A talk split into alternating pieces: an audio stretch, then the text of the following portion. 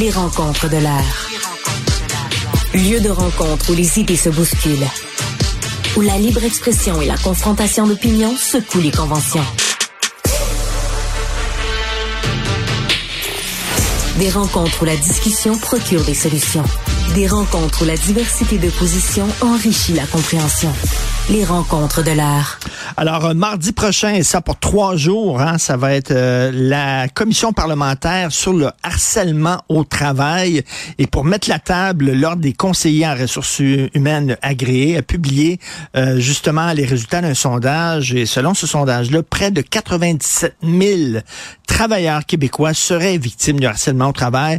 Nous allons parler avec Mme Manon Poirier, directrice générale de l'Ordre des conseillers en ressources humaines agréés. Bonjour, Mme Poirier. Bonjour, M. Martineau. Alors, le harcèlement au travail, c'est quoi? Est-ce que c'est un petit lapin hypersensible qui s'est fait critiquer par son patron puis qui va pleurer dans son coin, bou ou, ou sniff sniff, ou c'est pas mal plus grave que ça? Ouais. Oui, c'est pas mal plus grave. Le coût humain du harcèlement dans nos organisations, il est important. Donc, des gens qui vivent euh, au quotidien des gestes ou des paroles de harcèlement, ce qui crée bien sûr, vous en doutez, de la détresse psychologique. Euh, chez ces gens-là, des congés de maladie, ce qui a un impact sur la productivité. Euh, et ce sont de réels comportements et non pas nécessairement euh, des gens hypersensibles. Donc, malheureusement, encore aujourd'hui, il y a ce genre de comportement-là dans nos organisations. Mais qu'est-ce qui est considéré comme du harcèlement? On a, le législateur nous a donné une définition, donc avec laquelle on travaille depuis les, les 20 dernières années. Donc, vraiment, du harcèlement, ça peut être des gestes, ça peut être des paroles, euh, qui sont vexatoires euh, et qui créent pour la personne qui le reçoit un environnement de travail qui est toxique. Il y a beaucoup de notions de répétition, euh, de récurrence dans les comportements au niveau du harcèlement. C'est sûr que peut constituer du harcèlement un seul geste grave, mais souvent ce harcèlement-là, il est beaucoup plus insidieux. Euh, donc, c'est euh, au fil du temps des gestes, des paroles. Ça peut être dégradant, ça peut être d'humilier quelqu'un, ça peut être d'ignorer euh, quelqu'un, ça peut être bien sûr des gestes à caractère sexuel. Donc, tout ça est inclus dans la définition du harcèlement. Et est-ce que c'est des co, des, des, collègues de travail qui, ou ce sont des, des patrons, des patronnes? Oui, c'est les deux. En fait, on a toujours l'impression que le harcèlement il doit nécessairement avoir un lien de subordination. Oui, c'est ça. On a beaucoup de, de situations où c'est entre collègues. Donc, il y a, où il y a du harcèlement, où quelqu'un euh, va euh, médire, euh, des, des, choses, euh, faire la mise en sur quelqu'un, va l'isoler, va l'humilier publiquement. C'est sûr, quand il y a un lien de subordination, ben on imagine en plus là, le, euh, ce que ça peut causer là, chez l'individu comme détresse. Mais finalement, c'est comme l'équivalent d'intimidation à l'école. C'est euh, mais l'intimidation à l'école, à la limite, on peut se dire, coudon, ils ont, ils ont 9 ans, ils ont 8 ans. Mais là, on parle d'adultes en milieu de travail. Les gens sont bien méchants, Madame Poirier.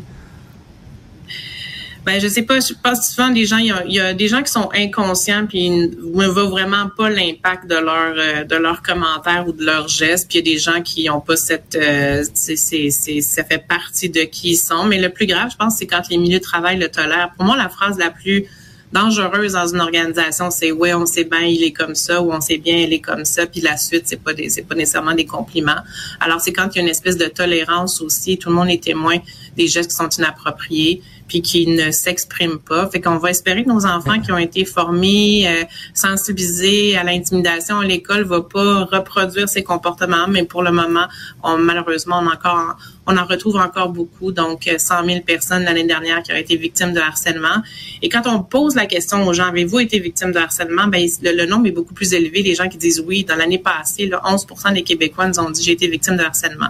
C'est sûr que des fois, il y a une confusion. C'est pas nécessairement du harcèlement, mmh. ça peut mmh. être un conflit ou ça peut être aussi malheureusement dans quelques cas, il y a aussi c'est un, ça devient c'est devenu un instrument aussi dans un cas de vraiment de d'enjeu de, de, de, performance. Parfois, il y a des travailleurs qui disent ah on me harcèle, mais c'est simplement le, patron qui fait ou la patronne qui fait son travail. Oui, mais des ça. conflits, mais quand même, oui, c'est ça. Donc il y a plus de gens qui disent j'ai subi du harcèlement, mais dans les faits, selon nos experts, on est plus à un cas sur cinq où c'est vraiment du harcèlement.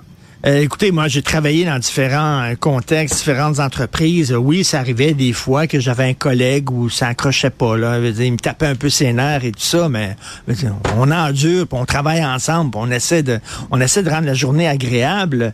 Ça, j'imagine que les, médias sociaux et toutes les insultes qui circulent ces médias sociaux, on dirait que ça a décomplexé les gens. Hein, maintenant, euh, on dit des choses sans, sans penser à l'impact de nos paroles, parce que bon, on le fait maintenant sur les médias sociaux, fait qu'on va le faire maintenant en personne. Est-ce que vous, pensez, vous, qu'il y a un lien entre les deux?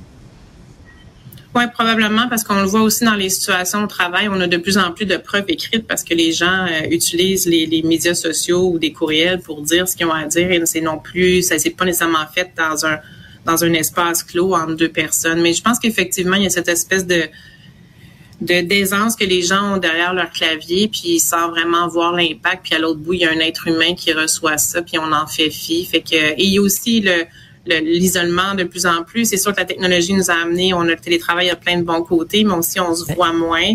Fait qu'il y a quelque chose dans cette distance-là qui crée peut-être euh, moins de filtres euh, et des comportements euh, inappropriés. Écoutez, vous êtes pré directrice générale de l'Ordre des conseillers en ressources humaines agréés.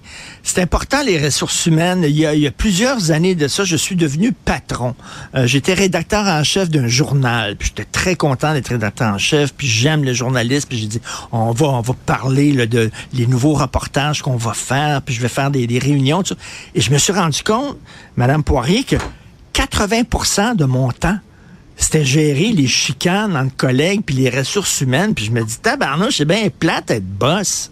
Et, euh, je, je, faisais pas la job que je voulais faire. J'étais là, et, il venait dans mon bureau, puis un tel, puis tel autre. Puis je dis, non, c'est un CPE. C'est rendu comme ça, les milieux de travail. C'est pas évident, hein?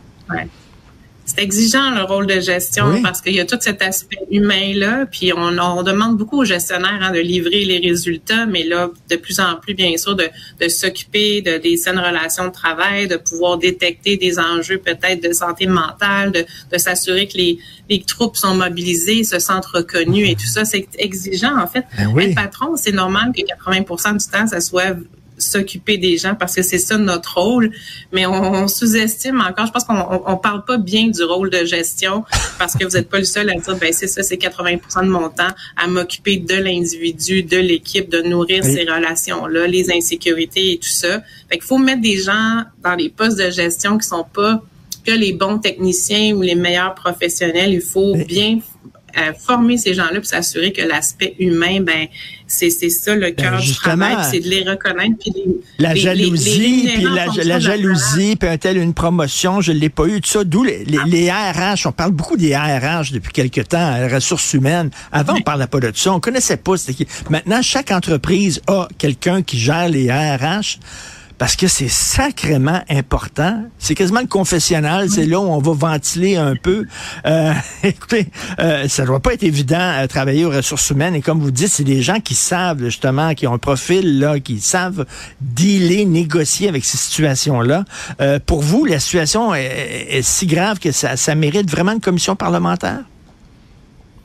Oui, on est heureux que le gouvernement ait pris action. Ça fait suite notamment à un rapport d'un comité d'experts spécifiquement sur le harcèlement sexuel et les violences à caractère sexuel. Donc, on espérait qu'il y ait des actions qui soient prises, d'aller un petit peu plus loin.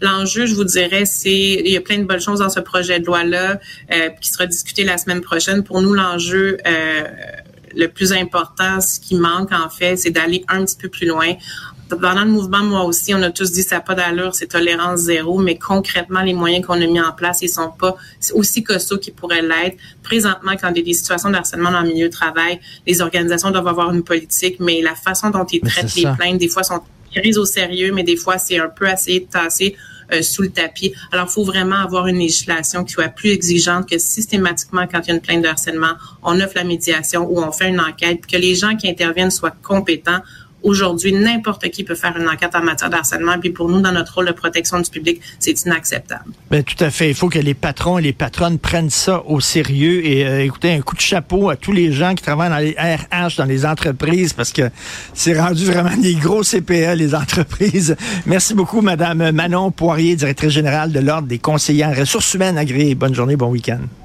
Merci à vous aussi.